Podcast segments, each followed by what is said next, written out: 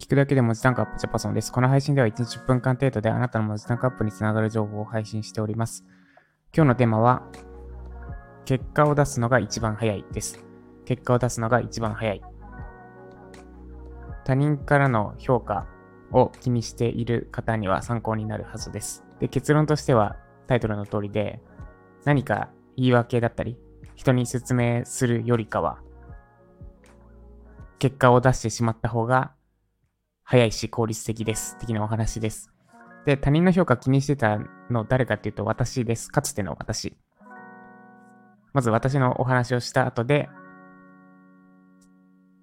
ウェブライターとして他人の評価を気にしてる、あるいは副業としてウェブライターやってて、本業を、まあさ、他の副業やってない人からの評価を気にしてるような方に通ずる話をしていきます。まず私、他人の評価気にしまくっていた私の話です。私はかつて、えっと、もともとエンジニア、IT 企業でエンジニアやってました。で、その後コンサル会社に転職して、で、半年間で握るように辞めた流れです。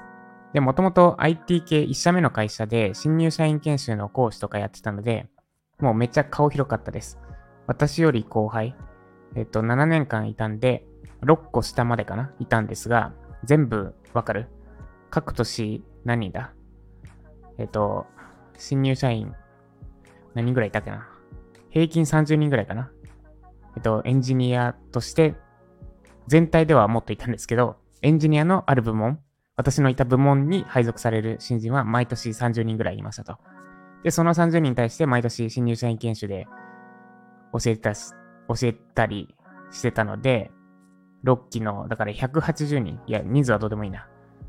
とにかく私より後輩は全員私のこと知ってるし、私も全員の名前わかるし、話したことあるし、みたいな状態だったんですね。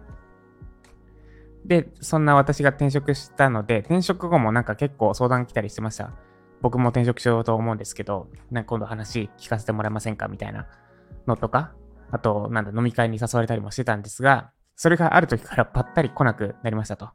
う本当に綺麗に静かになった。で、そのある時ってどのタイミングかっていうと、もうお察しの通り、私が病んで、半年間でコンサル会社辞めた、辞めてからです。辞める前までは、ちょいちょい連絡来たりしてたんですが、辞めてから、まあ、何がどうなって、どう、どういう理由で来なくなったのかわかりませんが、ぱったり連絡来なくなりました、誰からも。で、まあ、あ、病んじゃったんだ、あの人、みたいな感じに思われてるのかなとかめっちゃ気にしてたんですね、当時は。で、普通に、まあ、なんか別の機会で会うことがあれば、いや、別に俺病んでないよって嘘じゃないですけど、でも自分自身病んでないって言い聞かせてたんですよ。その、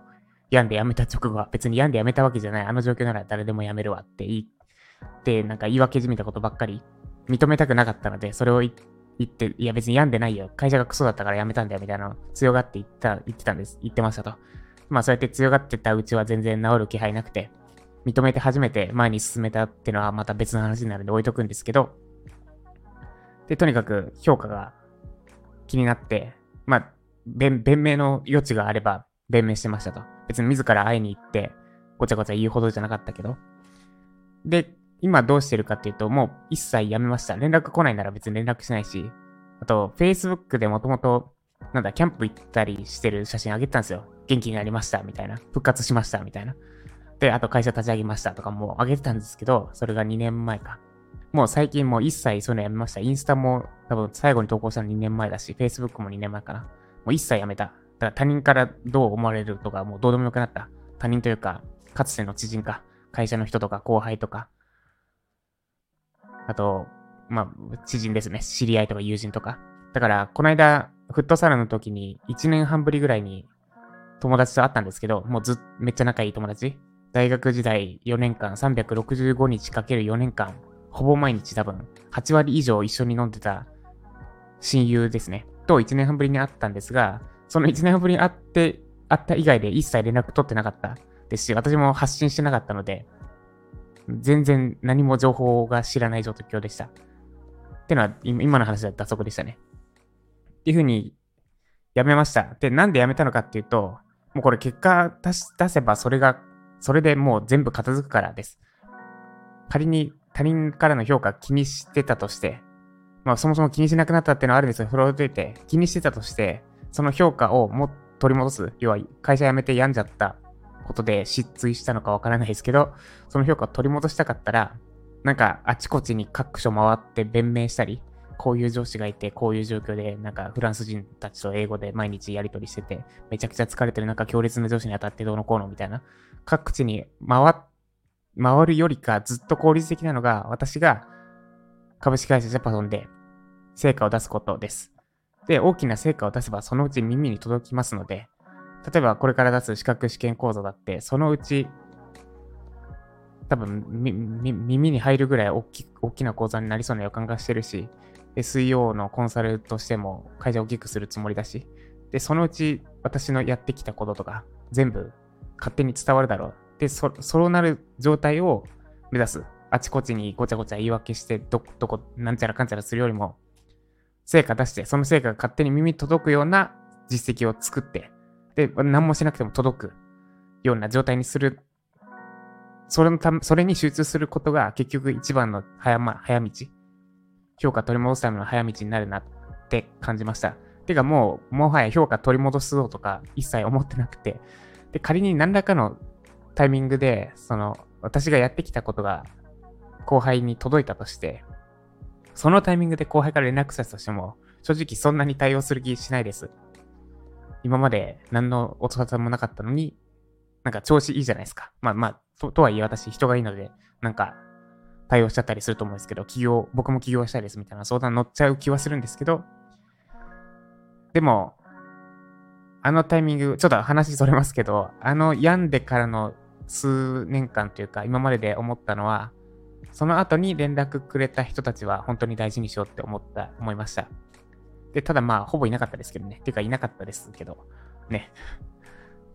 なんで、人間関係というか、結構、逆に人間関係、濃い人間関係大事にしようと思ったけど、まあそんなもんだなってめちゃくちゃ割り切れた。割とドライになれたし、人の温かさも感じたけど、同時に凄まじくドライにもなれた時期でした。その会社、病んで会社辞めた一連の流れは。ってのは余談で置いといて、なんで今、ってのが私の話です。ってのが私の話で、もしあなたも今、まあ、会社員やりながらウェブライターやってて、で、そもそもまあ SEO 記事を書くってそんなに世間って良くないかったりするじゃないですか。ああのなんかググったら出てくるしょうもない記事ね、みたいな感じだったりもするわけですよ。結構それが世の中の相場な気がする。で、私もなんか、せっかく大きい会社入ってエンジニアやってたのにそんなことやってるんだみたいな思われてるのかもしれないけども、そんなことはどうでもよくて、それを覆したかったら、口で語るよりも、口で語るよりも、成果で語りましょう。成果ってのは自分が語らなくても勝手に伝わるものです。私はそれに全振りしてやっていきます。